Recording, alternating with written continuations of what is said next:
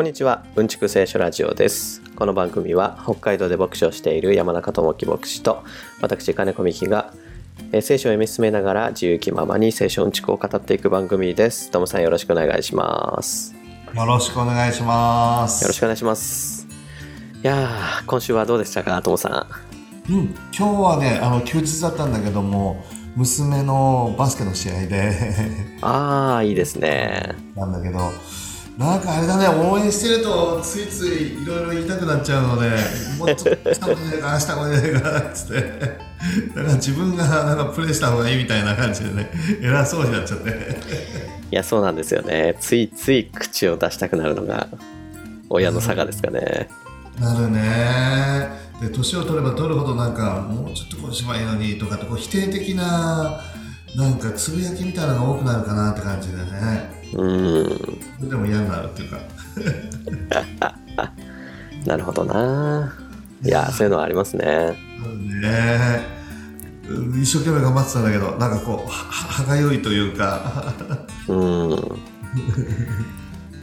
そっかそっか。なるほどないや最近そういうことですごく思うんですけどなんかそうやっぱ子供に対していろいろ口を出したくなるじゃないですか。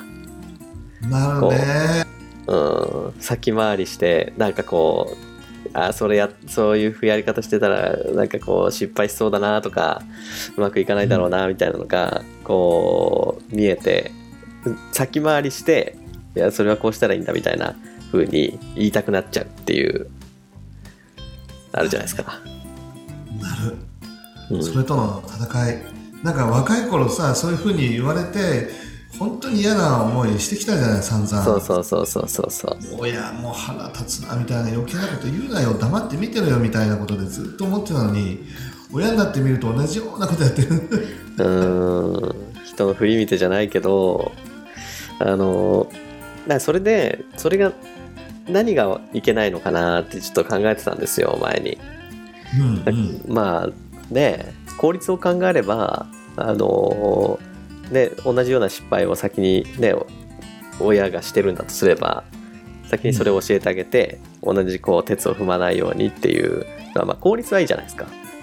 そうそう。人生先にほら生きてる先輩としては、うん。先輩の言うことを聞いた方がいいんじゃないかっていう感じだよね。うん、いやでもねこれ多分効率の問題じゃないんですよね。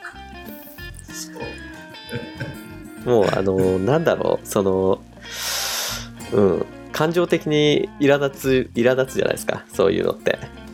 うんうんうんだからなんかこうしなんだろうな失敗する自由っていうのってあるじゃないですか人には。うんうんだからそれをこう子供からというかあの皇族からう奪うような行為はやっぱよろしくないんだろうなと思ったんですよ。なるほどねいや失敗する権利って大事なんだろうなと思うんですよね。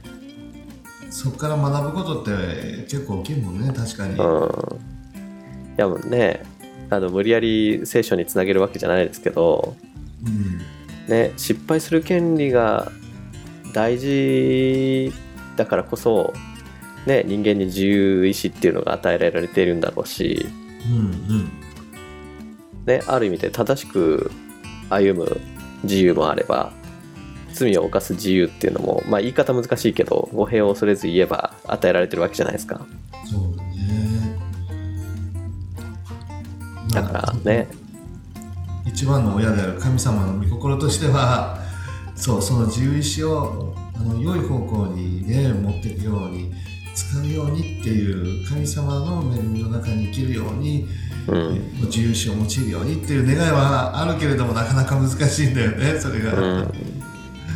そうですね。あと最近気をつけなきゃいけないなってすごく思うのがあのなんだろう子供をこう自分のなんていうんですかね生き直し自分があのやった失敗のあのなんていうのかなあのリベンジっていうかにあのしてしまわないようにっていうことって大大事だなと思うんですよ。うん、あそれ多いね。なんかね本当たまにあるじゃないですか。その子供をにすごく熱心教育に熱心なんだけどうん裏を返すとこうね子供に自分の人生をやり直してもらってるような親って、まあ悲しいことにいるじゃないですか。まあ自分もそうならないように気をつけなきゃいけないんですけどうんうんうん。確かにあるね。自分は大学行けなかったから子供にはもうとにかく大学行ってもらおうとか、うん。まあ次第だったから国立に行ってもらおうとかってね、うん。なんかいろいろと、それがね行けるチャンスを与えてあげたいっていうのは正しいと思うんですけど。うんうん、ねあなたはそうしなきゃダメなんだみたいなプレッシャーをすごくね与えるっていうこともあるじゃないですか。まあそうなりやすいんですけどね本当に気をつけないと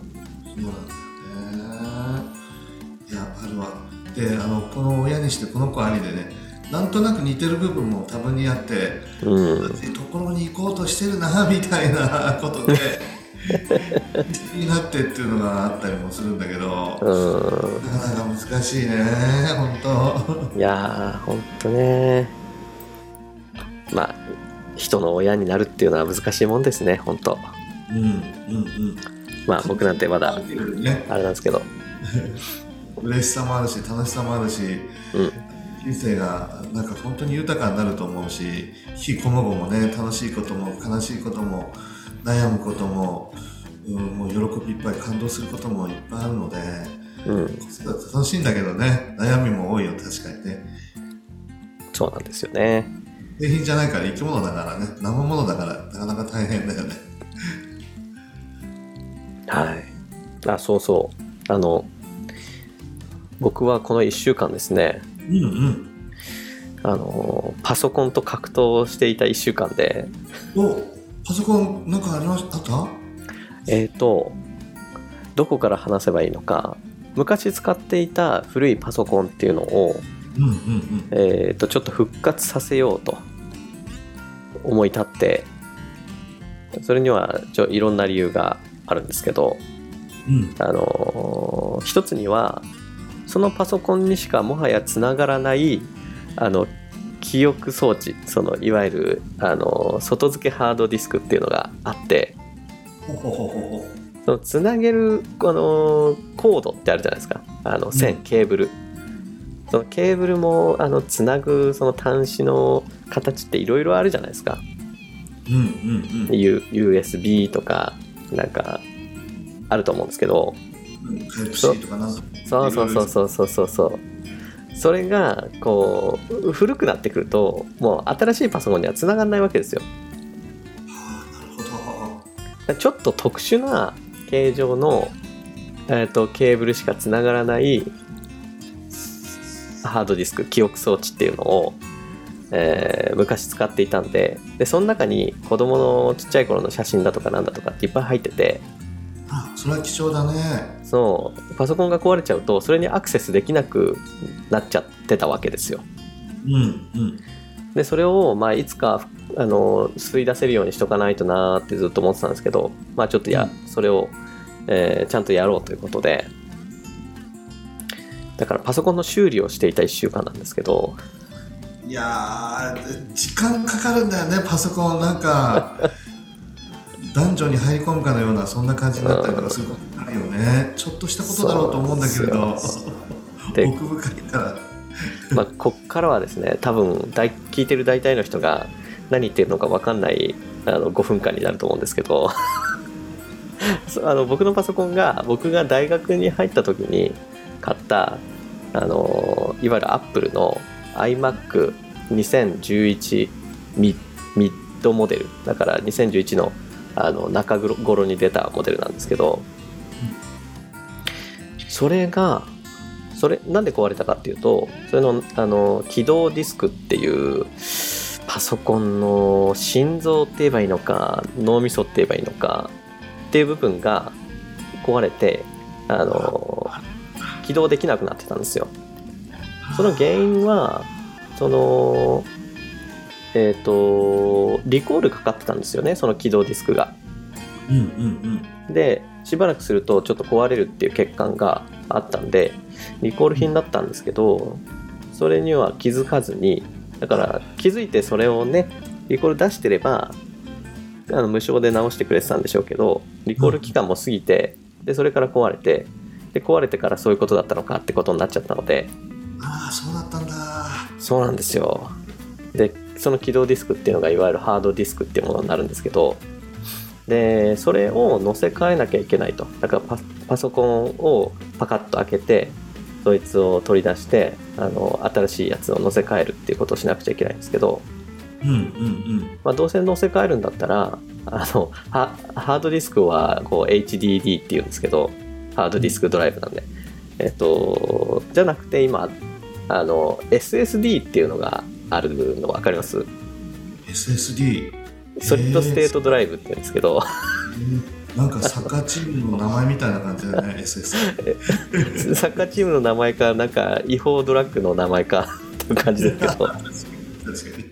あの簡単に言うとハードディスクよりも丈夫で速いっていうはあ。のものなんですけど。どうせだったら SSD をにあの乾燥しようということで SSD をうーんとネットで注文して載せ替えたんですよ。あうんうんうん。すすごいね。エンジンを乗せ替えたみたいな感じでね車あまあそういう感じ。そういう感じですね。それでそこからあ そのパソコン開けてつ載せ替えるっていうのも大変だったんですけどうんうん。そこからがまた大変でじゃあさああのまた新たにそのね起動ディスクっていうのを新しくしたんでそこにパソコンの、えー情報を一からあーとインストールしましょうと,、えーとうんうん。ね、パソコンを一から何ていうのかな、えー、と作り直しましょうというねそのシステムを。うんうん。とやったらなんかねあのアップルからな何をやっても拒絶されてそのアップルからあのダウンロードしてきてそれをポチッとするだけで完了するはずなんですけどうんうんうん。どういうわけかどうやっても載せらんなくて。だからしょうがないから昔の、えー、とバックアップ。バックアップデータっていうのがありましてそこから昔の状態に戻すっていうことが、まあ、できるんですけどえー初期化ってやつ？そうですね。2018年かなんかに撮ってたバックアップがあったんで、うんうんうん。まあ、初期化というかその、ね、10 2018年の状態に戻すっていうことができたんでそれをやろうとしたんですよ、うんうん。そしたら買ってきたその、S、例の SSD がですねあのちょっと安い容量小さめのやつを買ってしまったんで、うんうん。あのそのそいつには、えっと復元できませんと容量が足りなくて。そのバックアップが重かったんで。あだから別でつ別で使ってた外付けのあのハードディスク記憶媒体ですね。にまずそそれをき 起動ディスクとしてあの使うことにしてあの線でつないであパソコンの外側にですね。でそこに、えー、とバックアップから復元した、えー、とパソコンっていうのを、あの再現してでパソコンがそれでやようやく立ち上がったんですよ。それでごいね。それでも立ち上がったっていうのはすごいよ。でも外付けからあのパソコン起動するっていうのはあんまりよろしくないのであの例えば何かのあのね弾みにケーブル抜けちゃったとかってなるとうんあのなんだろう人間で言えばだから心臓が体の外に出てる状態みたいな管だけつながってうん。みたいな感じなんでなんか物理的なトラブルで ぶっ壊れることあるので。いやそうだよね。心臓移植手術なんて大変な手術だもんねだって。うん。まあ、なのでせっかく載せ替えた SSD にちゃんとをちゃんと起動ディスクにしてやりたいなと思ってたんで、えー、とそのね心臓飛び出し状態であのパソコンとりあえず復活させたんでその状態で パソコンの中にあるデータをいらないやつ消しまくってあの軽くしてあの SSD や買ってきた新しい SSD にも乗っかるぐらいとか入れられるぐらいの容量にして もう一回バックアップを取ってそこから復元するという。すごい。何屋さんですかみたいな感じだね。というステップを踏んでようやくあのようやくパソコンが復活しましたというね報告だったんですけど。うわーよく復活させたねだけど。いやーなんかね何回もトライアンドエラーでこの方法でいけるかあの方法でいけるかっていろいろやってたんですけどあの一回そのバックアップから復元させるのに12時間ぐらいかかるんですよ。読み込み時間が。いやうん。もう長い。だからもう丸々1週間かかりましたね。ーすごいな。これパソコン屋さんに頼んだら10万円とか20万円ぐらいかかるぐらいの仕事を。いやーするかな。すると思いますね。今回かかったお金はですねおかげさまで自分あの自分の時間はだいぶ使いましたけどうーんと SSD を購入したお金がその土台あの台座を含めて、えー5000円ぐらいですかね。うわすごいへえそんなあれ安い値段でできちゃうんだね。まあ自分でやるとなんとかそのぐらいで抑えられるっていう。よくやったね。もう途方もないなんか仕事量とか 内容で。聞いてるだけでもなんかざわざわしてくるけれどいやいや。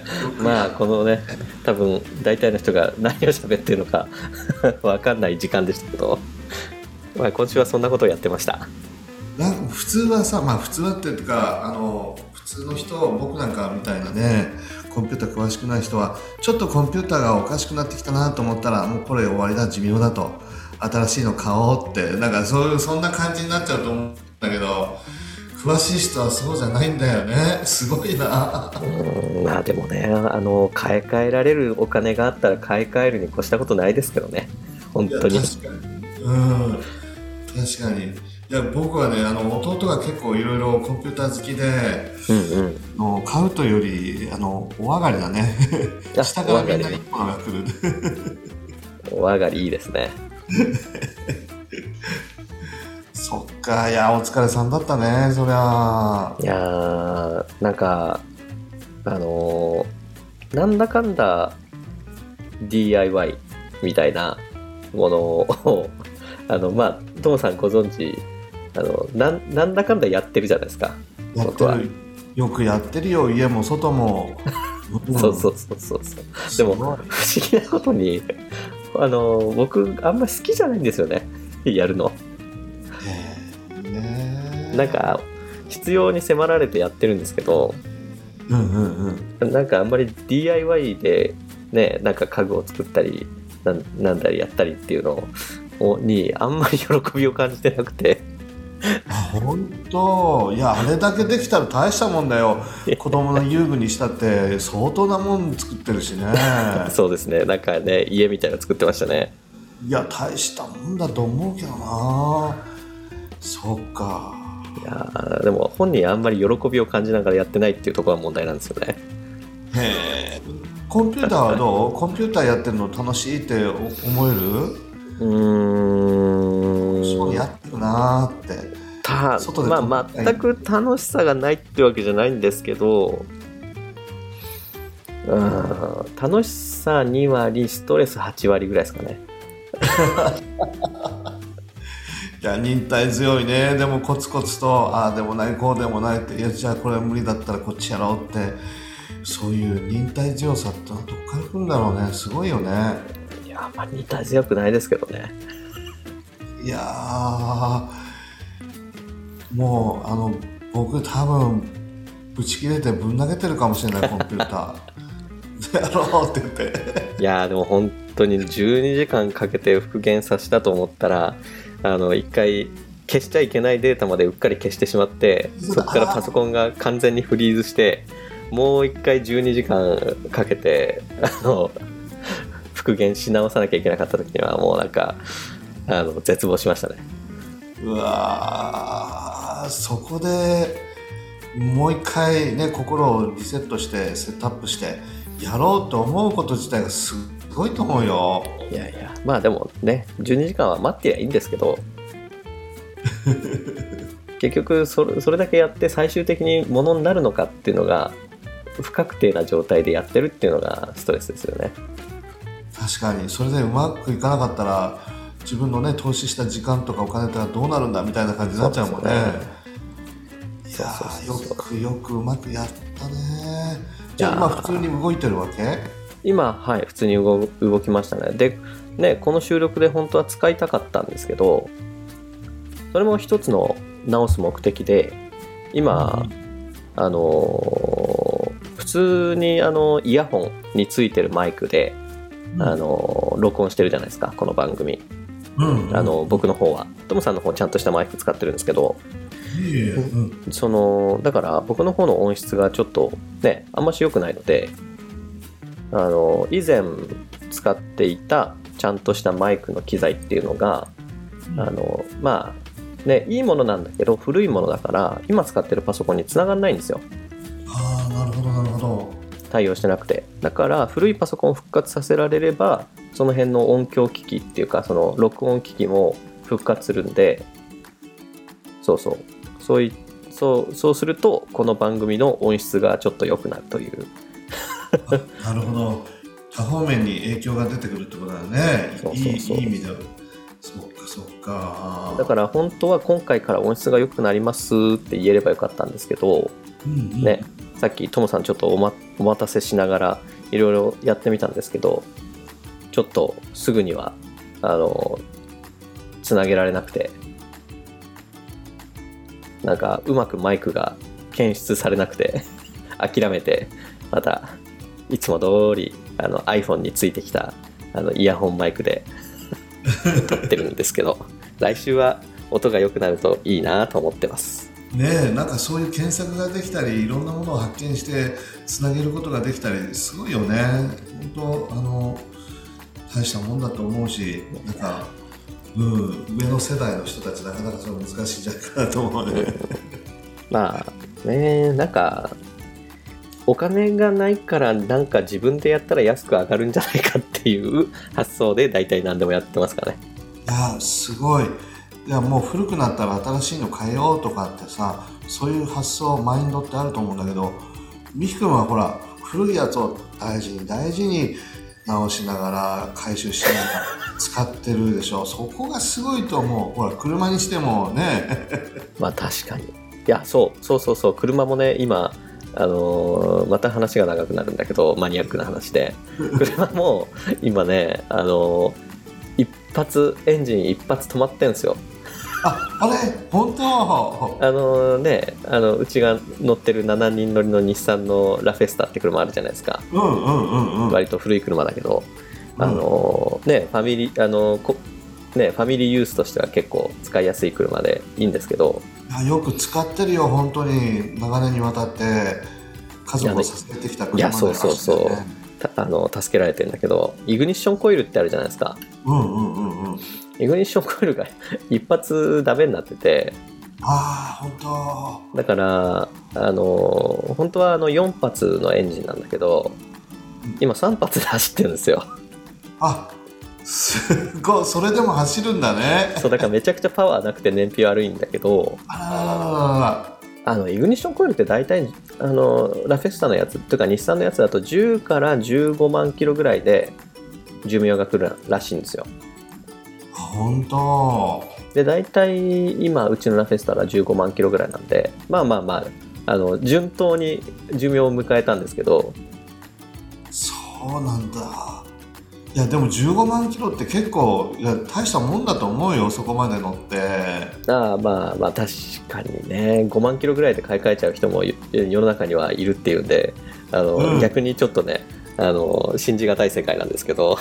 2年おきに買えるとかね本当に3万キロで買えてるとかいいっぱいいらっしゃるもんね世の中には、そう。うん。でまあ、20万30万乗る人もいるけれどね15万は大したもんだと思うよ、いやそのそれで一回もうすでに同じ症状で一回直してるんですよ。あららあらら。でも4個イグニッションコイルがついてるうち1個壊れてでそれ1個だけ交換してもらってあの純正の日産のイグニッションコイルに。で、まあ、それがイグニッションコイル1個です1万5000円ぐらいするんだけどで工賃含めるとね数万円みたいになるんですけどうんうんうん、うん、で1回やって治って2週間ぐらいでもう1個ダメになったんですよ。あそれが今の状態。ら本当はその時ケチらずに4つ変えちゃえばよかったんだけどそうするとやや10万ぐらいにすなるんで。あー悩むね。そう。で今もういねまた一発止まって3発で動いてるんだけど。うんでだからこれもネットで日産純正じゃなくてあのいわゆる社外品ね。あのーそう。社外品を買うと4個で、えー、78000円ぐらいで売ってるんですよ。いやーだけどさ結構イグニッションコイルってエンジンばらさないと変えられないところにあるんじゃない？あれ。あ意外とねエンジンのカバーとあー名前今パッと出てこなくなっちゃった。なんちゃらかんちゃらってエンジンの一番上にくっついてるあのーそれもカバーみたいなやつなんですけどそれ外すとイグニッションコイルとあーと,、えー、とスパークプラグは取れるみたいなんですよ。すごいな。自分でやろうとすること自体がすごいと思ういやだから次はねイグニッションコイルを交換してやろうと思ってるんです自分で。いやなんかたまに YouTube に出てくるでしょ。なんとかの交換の仕方とかってあ自分でやってうんうんうんるみたいな。いやすごいことだなと思うんだけどやるんだ。いやそれ見てそれ見ればね多分できると思うんですよ。で同じエンジン積んでるあのセレナってあるじゃないですか。ああセレナ。うんうんうん。そうそうそう。セレナのイグニッションコイルを交換してる動画はネットに上がってたんで多分それとほぼ同じなんですよね。いや、ま、もうそれこそコンピューターみたいにエンジンを乗せ替えちゃうとかそういうのは難しいのかな。エンジンの世界はちょっと多分厳しい。あの釣り上げるあの何？クレーンとか必要になるしエンジンは。なるほどなるほど。そっかすごいな。なおね大事に自分で修理して乗り続けるっていう。いや大したもんだな。いやでもねね。まあ愛着はね残念ながらねそんなに気にしない人間なんですけどだってねお金があったら今ねいいなと思うのはあれかな。あのプラグインハイブリッドですね。あ PHV って言われるような。そう。充電もできるしハイブリッドでも動くし動くし電気でも動くしみたいな。確かに電気自動車よりはベストチョイスだよね今。そう。うんうん。そうそうそう。プラグインハイブリッドが多分今航続距離で言ったら一番長いし、うんうん。三菱のハイランダーとかねなんか、うんうん、プリウスもそうだけど PHV いいよね。いやお金があれだけどばあれですよ。レクサスの SUV のあのプラグインハイブリッドでも買えばいいんですよ。1000万ぐらいするけど。確かにな。今でもリチウム、ね、電池も高くなってなんか20万とか30万単位で値上がりしてる感じだよね、う自動車も。電気関係はねね。だからねお金さえあれば全然ラフェスタへの愛着なんて金繰り捨ててレクスレクサスでも何でも買いますけど、まあ、そうはいかないんでね。いやーそうだね。うーん。なかなか コンピューターも車も お金がかかるよね。確かに。うんかかる。今だってね MacBook だっけ？その、うんうん。えー、Apple のはい。ラップトップのやつ。はい買うとしたら結構じゃない？今アップルのラップトップの、えー M2 っていうのが出たんですけど、うん。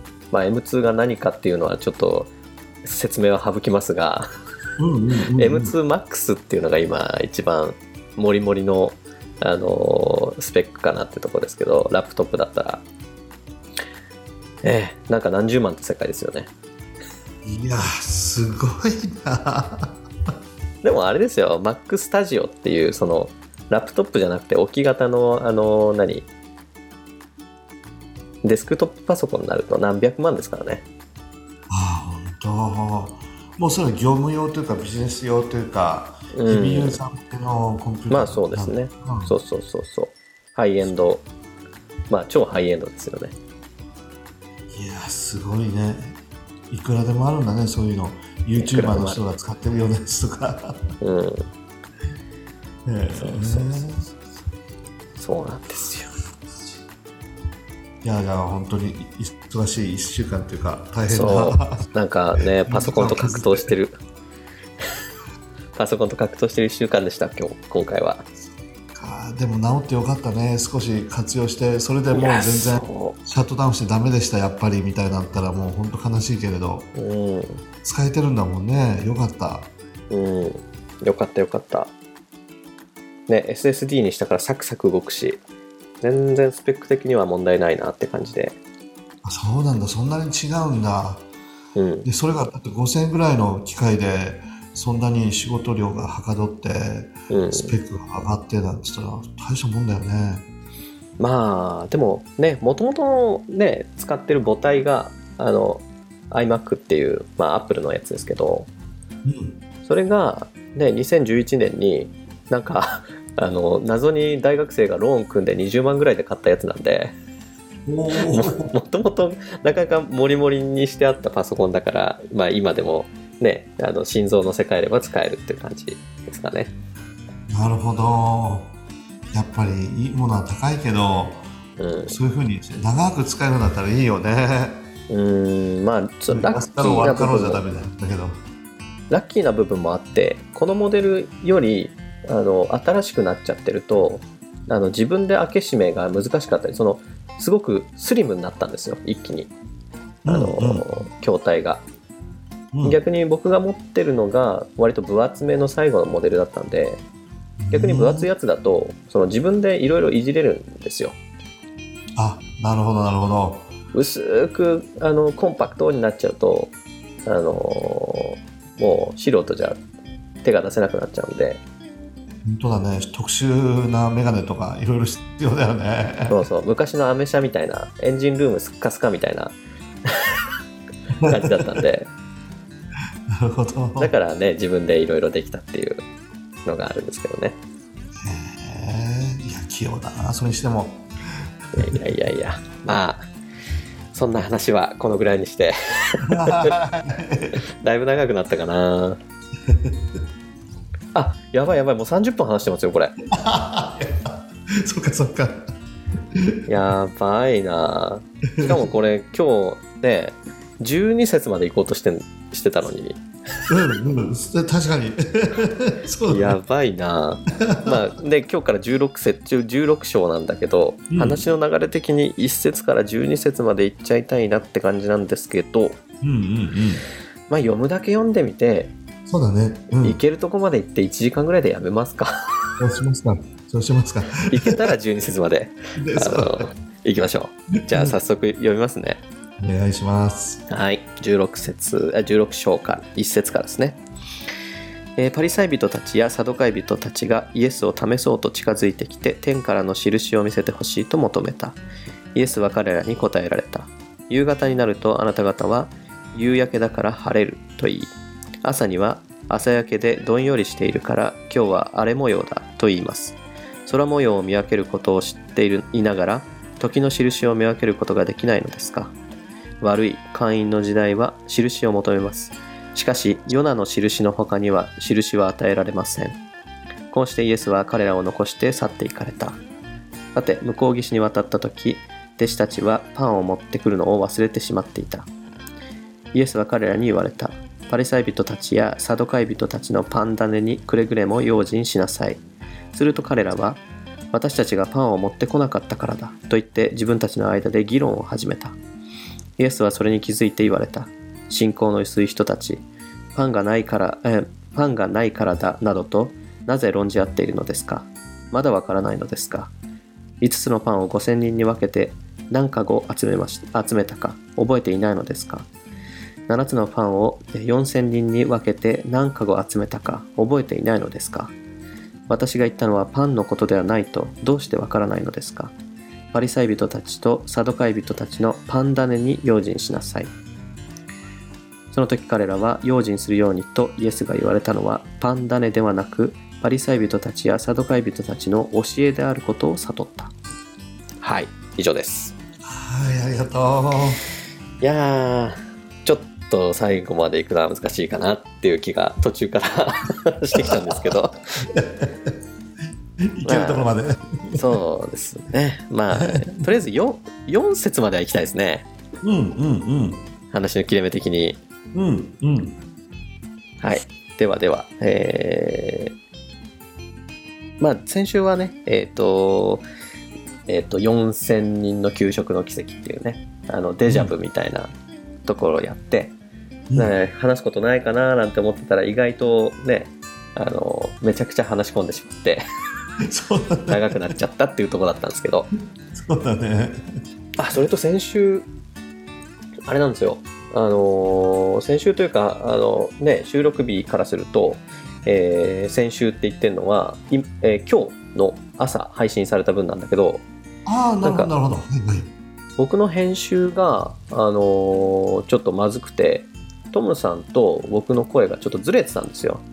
あ本当？そんなこともあるんだそう。それで それありがたいことにあのう僕の実の母とあとうちの妻のお母さんが、うん。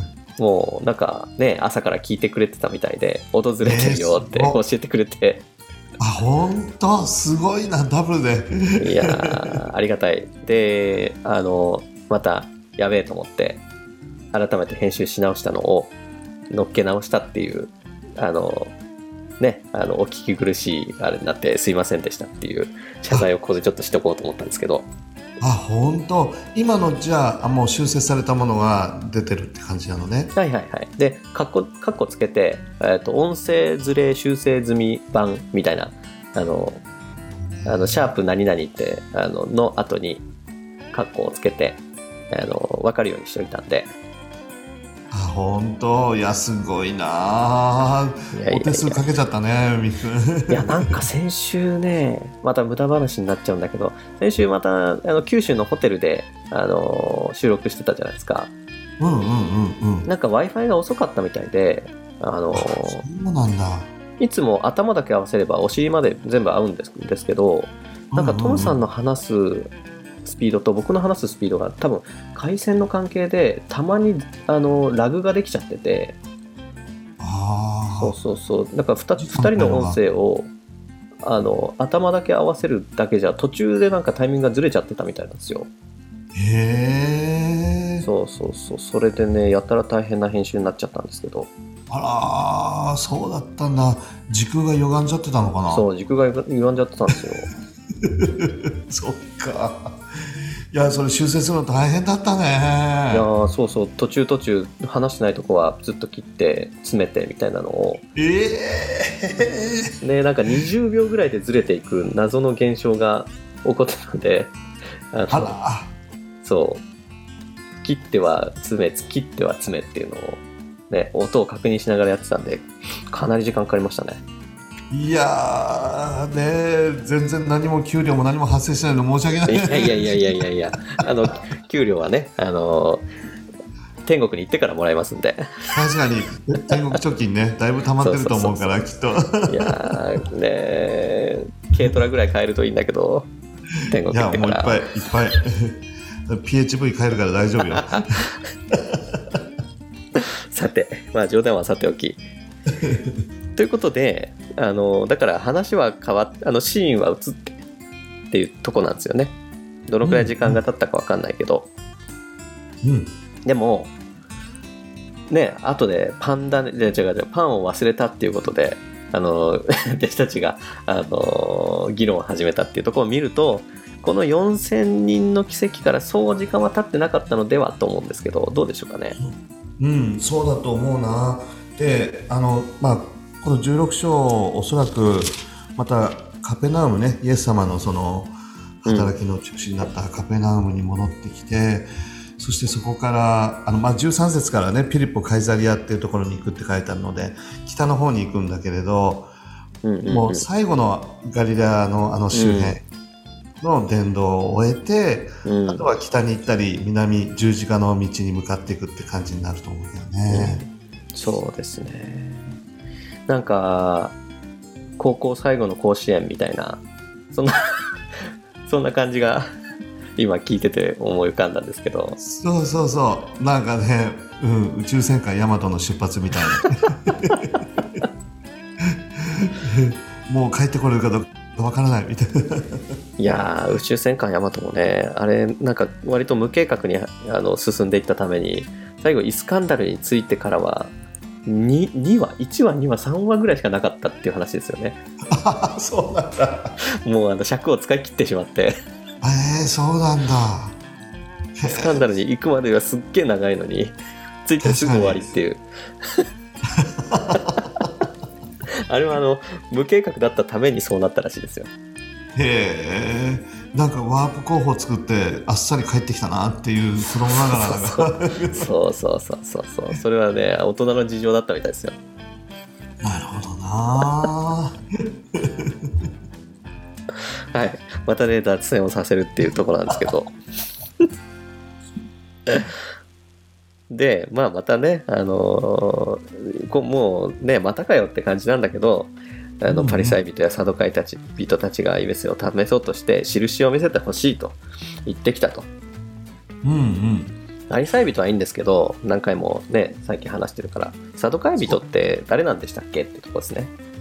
これまあ貴族階級の人たちでうん。あのユダヤ人会議っていう、まあ、政治家であり、まあ、裁判官であり弁護士でありみたいな、そういう宗教的指導者の、まあ、トップの人たちがいるんだけれど、そのユダヤ人会議のほとんどの人たちを占めてたのが、まあ、サドカイの人たちって言われてるような感じで、パリサイ派の人たちは仲良くないんだよね。そう。あのー本当にね、犬猿の中というか、水と油というか、うん、うん。パリサイ派の人たちはなんか少数派を歌いながら俺たちは信仰的に妥協しないしうん。サドカイ派の人たちは変にねローマ帝国寄りになってえー信仰が堕落して魂をあのローマ帝国に売ってるやつらだみたいなうん徹底的に断罪してる人のが人たちがパリサイ派だったんだよねうん。だからこれ一緒に書かれてるっていうのはこれここで初めてじゃないのかなと思うんで今まで一緒なんかやれないからね、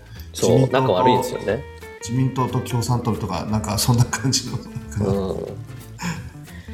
そうね、自民党と共産党か。なんか、うん、そうね。あんまり政党出すとあれかなよくないかもしれないけどいやいやいやいい、自民党と共産党ぐらいいいと思うんですけどね。なんか、ね、アメリカとロシアとか、ね、あの、アメリカ、アメリカと中国もね、もうすごいバチバチだけど、確かにそんな感じなんだけど、まあ、宇宙人が攻めてきたからみんな団結して、あの、一緒くたになって戦ったみたいな、そんな話ですよね。そう普段仲悪いのにねうんお互いにやり合って、あの攻撃し合ってるのにイエス様に対抗するってことで一致団結しちゃったみたいなねそうそうそう。まあ、本当彼らにとっては宇宙人みたいな存在だと思いますよ。イエス・キリストっていうのは。そう突然現れたなんかこう民衆の心を引き寄せるスーパースターみたいな感じで目の上の単行部になっちゃうよねパリサイ派の人たちにしてみたらはい。まあ、サドカイ派の人たちっていうのはね、なんか宗教儀礼みたいなのも司っていったんだけど、信仰的には、なんか、あの、ボロボロっていうか、うん。なんていうんですかね。うん。不思議ですよね、うん。日本からしたら。そう。どっちかというとローマ帝国寄りになっちゃうので、まあ、堕落してしまったとただお金持ちの特権階級の人たちが多いので、うんまあ、宗教的なあの営みをする上でほとんどの養殖をこのサドカイな人たちが握っていたっていう部分があるかなと思うんだよね。うんパリサイ派の人たちはそこから離れてうん堕落から離れてローマ帝国から離れて俺たちは一発でやっていくんだみたいな。うんうんうん、俺の道を行くという少数派の人たちかなって感じするよね。だからなんかこう政治的というか儀礼的なトップっていうのがサドカイ派の人たちでパリサイ派の人たちっていうのはこう思想的なこうトップというかうん、そう。民衆に人気があったのはパリサイ派の人たちで、少数派でえーで俺の道を行くっていう妥協をしない信仰的にあの一線を画していくみたいな男気あるような人たちなので民衆の人たちはパリサイ派の人たち素晴らしいって感じでうん尊敬してた部分があるかなと。うんまあ、ローマ帝国からも遠かったしね、うんうん、サドカイの人たちは変にローマ帝国でひっついちゃったから、やつらはおお金に物を言わせて、権力とひっついて、みたいな民衆からこう意味嫌われた部分もあったかなと思うんですね。そうですね。まあね、し新約聖書読んでると、パリサイ派の人たちって、ね、イエスを殺そうとするわ、あの、論争を仕掛けてはイエスに、完膚なきまでに、あの、敗北して、なんかすごく情けないし、で、イエス・キリストも、お前たちは盲人を案内する盲人だみたいな、全何も分かってないみたいな言われて、すごい言われようなんだけど、でも実際にはね、あの、民衆からもすごく尊敬されていたし、あのね、そういった人たちだっていうところをちゃんとあの認識して読まないとななんて愚かな人たちなんだろうって思っちゃうんだけど、うんうんうん。そうイエス様が登場するまでは本当にもう民衆の心を捉えて離さない、うん、あの尊敬されるべき人たち。ちょっとイエス様の到来で何かこう地位が危うくなってきてパリサイ派の人たちも焦ってしまったっていう部分があったと思うんだよね。はい。まあ、まだ一節しか進んでないんでね。次のこともだけど。で、印を見せろっていうふうに言われて、うんまあ、それで、まあ、イエス・キリストがこう答えていくわけなんですけど、まあ、あなた方は夕方になると、えー夕が夕焼けだから晴れると言い、朝には朝焼けでどんよりしているから今日は荒れ模様だと言いますと。えー空模様を見分けることを知っていながら時の印を見分けることができないのですかと言われましたと。うんうんうんこの天気の天気予報っていうのも、ね、当時の天気予報の感じがすごく伺えて楽しいんですけど、確かに本当だね。でもね、今と変わんないですよね。うん、もちろんね、天気予報士なんていないからあれなんだけど、うんうん基本的には考え方としては同じですよね。うん農耕民族なので、まあ、農業をやる人たちもたくさんいるのでやっぱり天気は重大なその関心事項の一つだったんじゃないかなと思うんだよね民衆からしてみたら、うん。まず天気の話をするってところがうん。それは日本人も変わらないよねうん。今日寒いっすねとか明日きっと寒くなりますねとか、うん いうもんねいやーだから、ね、天気の見分け方っていうのが、まあ、民間レベルで言えば今と大差ないってことを考えると、うん。ね、こんな2000年も前に今とほとんど同じ知見が確立されてるっていうのはものすごい詳しいですよね。天気に。確かに。確かに。うんだから逆にコンピューターとかそういうものがないからこそ民衆の人たちのなんか天気に対するセンサーみたいな感覚みたいなのがすごく研ぎ澄まされていたっていう部分もあるかもしれないね。現代人よりも。いやそうそう。農業やってるとその暦ってすごいなと思うんですよ。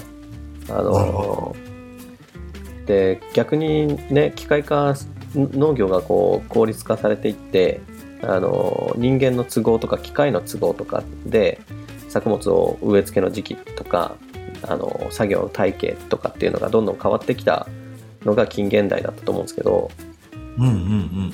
でもやっぱね生物のこう力を最大限利用する方が効率がいいよねっていう風に最近こうね変わってきてるんですけどそこなで昔の暦っていうのが見直されたりとかっていうことが起こってるのでなるほど。だからすごいですよやっぱり。あの人間のこの天気とかそういったことに関するね知識というかこだわりというか習熟というか。感覚とかね経験に裏打ちされたそういう知知見みたいなものは計り知れないよね。そう。まあそこをねうん、あ研ぎ澄まされてたんだろうね。うん。そう。まあ逆にねでもそのね詳しさっていうのをこうここで捉まえて。うんそんなに天気のことには詳しいのに時の印を印を見分けることはできないのかっていうまた厳しい言葉なんだけど、時の印ってね何が言いたいんですかね？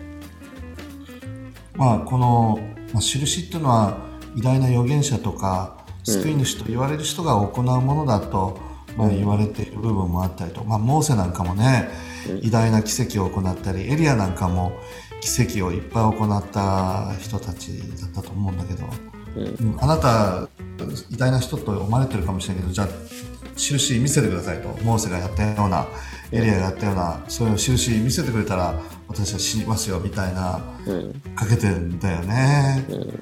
うん。でもイエス様はもう時の印私が来たってことはもう時が動いてるってことだとうん。聖書に書いてある救い主が来るっていうことが実現した時にあなた方はいるのになんでそれがわからないんだみたいな。う んそういうことですよね。だよね。まあね天気どころか、ね、ユダヤ民族はもう何千年もそのその時っていうのをを待ち続けていたわけじゃないですか。そうそう今でしょうって感じだね。ちょっともう古いけどだいぶ いつこの神様の時が動くんですか今でしょ？っていう。だこの時の印を見分けることができないのですかっていうのはあなた方がずっと待ってるその時っていうのが今来てるっていうのはなんで気づかないんですかっていう、まあ、そういう言い方なわけですよね。そうそうそう。目の見えない人の目が開かれたり足内の人の足が動くようになったり病気が癒されて悪霊が追い出されるようになってきたらそれはあのメシアが来た救い主があなた方のところに近づいたってことですよって聖書にね一回かいっぱい書いてあってうん。そのことがことがイエス様を通してなされてきたことでうん。もう気づく人はあっって思うはずなのに、うん。あなた方一番鈍いっしょみたいなね。いやそうなんですよ。いやでもね今トムさんが説明したように言ってあげれば親切なんだけどそうは言ってあげないんですよねあ確かにね。悪い会員の時代は印を求めます。しかしヨナの印の他には印は与えられません。こうしてイエスは彼らを残して去っていかれた。うん。いやー印与えられまくってますけどね。与えられまくってるよね。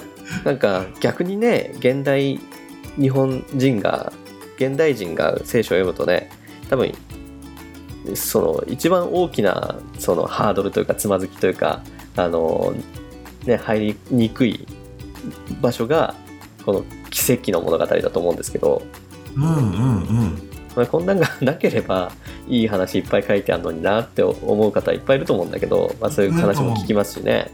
うんいやもう十分すぎるぐらい神様でしかできないことがこういっぱい行われてるよね。うん、書かれすぎてるくらいなんだけど 僕らからすると。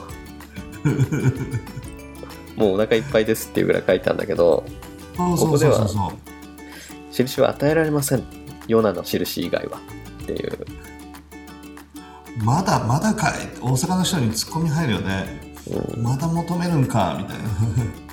十分やってるやんみたいなね。ねいやそう十分やってんだけど十分やっててもまだ足りないというかもっと確たる印を見せてみろ。っていう人には印はもう与えられませんと。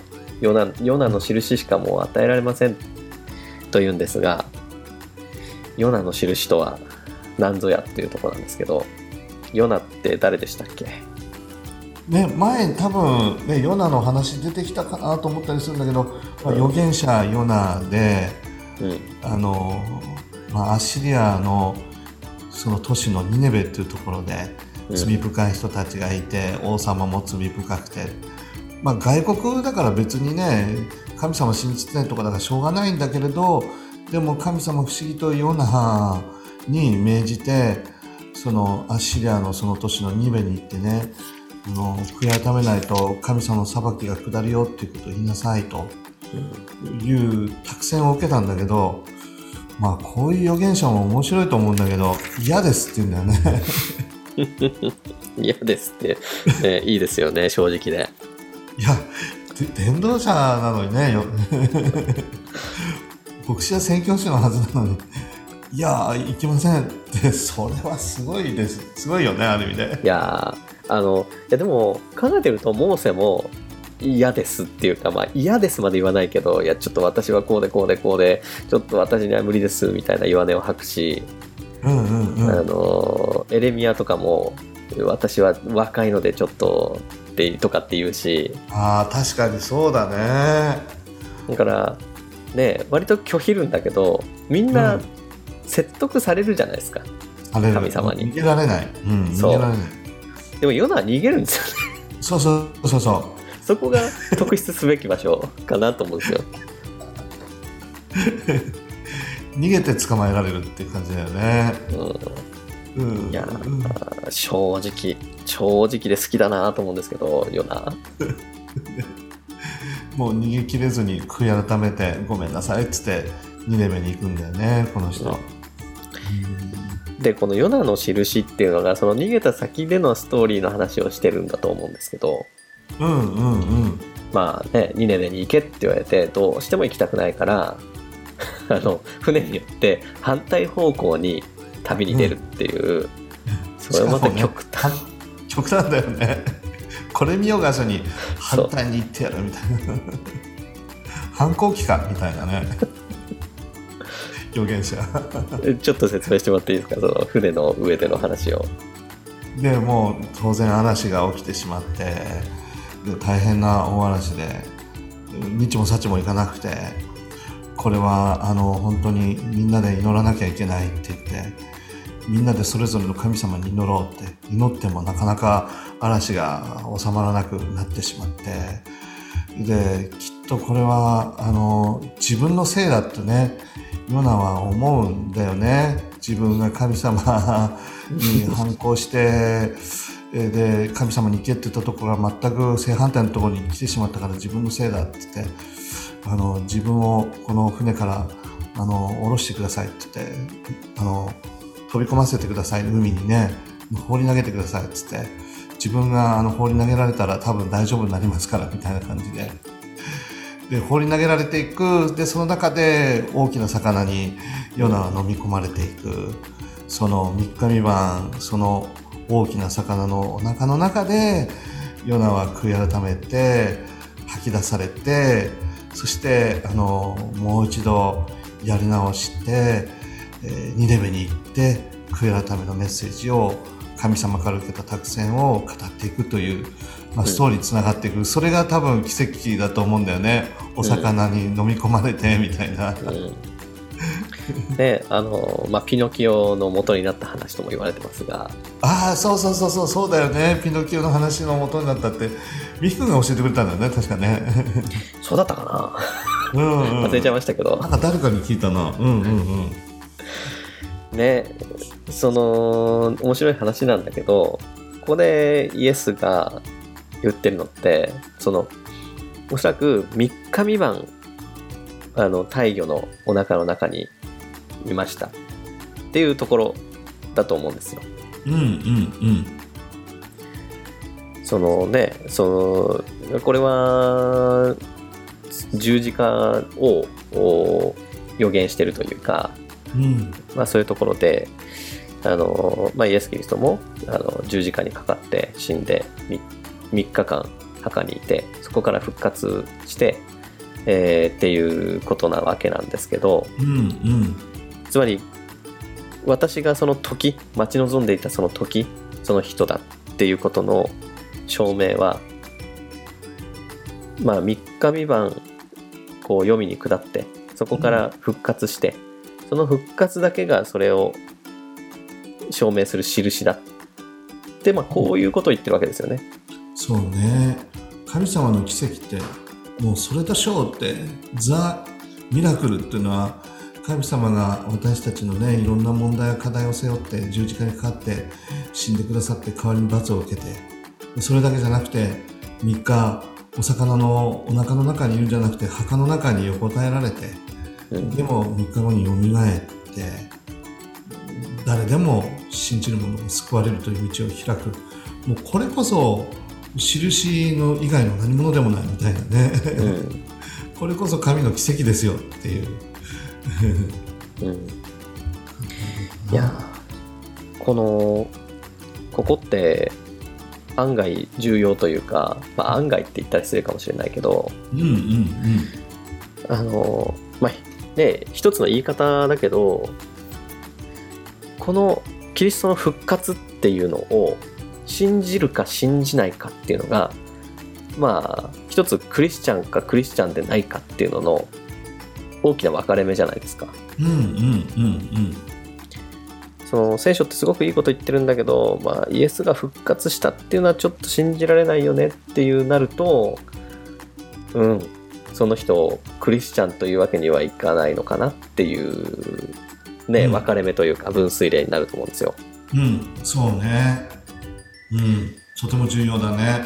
うんね、それがなんで重要なのかっていうことって 話し始めたらねまた長いんだけど今1時間をちょうど過ぎたとこなんだけどああ、そっかそっかそっかそっかそっか。いやー、そっか、ヘビーな話題がね、来てしまったけど、そううだね。んとても12節ままでなんていけなかったですねこれは。いいけないね。うん。うんいけない。ヨナが出てきてしまったらね、そうだよね。いやなんでまあじゃあ端的に言うとなんでキリストの復活ってそんなに大事にしてるのかクリスチャンが。そうね。あのーやっぱり神様が僕たち信じる者と共に生きてくださるってことはとても重要だと思うんだよね。うんで神様が生きておられるから僕たちの救いも現実的なものだしうんその聖書のこの約束が全部実現するさせるのは生きておられる神様だっていうことだと思うんでうん。イエス様が死んだままだったら約束の半分もこう成就されないっていう部分になっちゃうと思うんだよね。うん。だから他の伝承と伝説と同じような感じになる。うん。でもキリストと他の伝説の違いを分けるとすればやっぱり死んだし私たちのために死んでくださった方がよみがえって生きて信じる者と共に生きてくださるっていう。うん。これがやっぱり分水嶺みたいな感じになるのかなと思ったりするんだよね。うん、うん、確かに。なんかまあここでねしかし印はヨナの印の以外は他に与えられませんって書いてあるんですけどあの、まあ、確かにパリサイ人たち言うようにおあのイエスがやってることっていうのは悪霊の力を使ってるんだとかあのっていうふうに、えー言うこともできなくはないと思うんですよ。うんうんうん。いろいろイチャモンつけてね理由をつけて。うん、それはちょっと違うなとか。それちゃうやろみたいな。ででも数ある奇跡の中であのこれだけはそのなんていうんですかね。えーっとまあキリストがキリストたる証拠だっていうところを示せと言われるとやはり復活しかないのかなっていう思うんですよ。うん。逆にイエスが復活せずに普通の人と同様死刑にというか、まあ、あの体が死んでそのままあの亡くなりました。おしまいだと、まあ、イエスがここまでやってきた奇跡っていうのも、まあ、あの偉い先生だったか、まあ、神神の力で行ってきた奇跡かもしれないし悪霊の力で行ったかもしれないっていうのわからないしもっと言うと、そこまでこう語ってきた教えイエスの教えっていうのが、まあ、ある種旧約を新約に時代を変えるような教えだったわけなんだけどうん彼の言ってたことが本当に正しいのかっていうのが分かんなくなるわけですよね。うん生きてこないよねその教えが。うん、なんかその、数あるその処世術とかととか人生訓とか哲学とかっていうものの、えーその一つでしかなくなっちゃうわけですよね。ワンワンオブゼムというか。うんそうね生きた言葉としてこう響いてこないっていう部分があるよね確かに。あいい話だなぐらいで終わってしまうけれども。うんま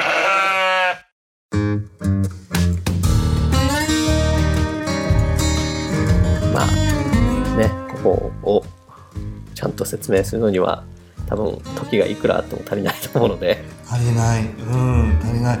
でも本当にどんな人もああイエス様って生きておられる神様なのかなと思う人に語りかけてくださるってことがあると思うのでうん。生きた言葉でね。それが一つのまあ大きな証拠にななるっていう部分もあるしどんな人でもねどこに住んでる人でも心を寄せるならばあの語りかけられてくるっていうことがあると思うんだよね何かしらの言葉が響いてくるっていうのがあると思うんで、うん、それは、うん、大きいことかなと思うんだよね。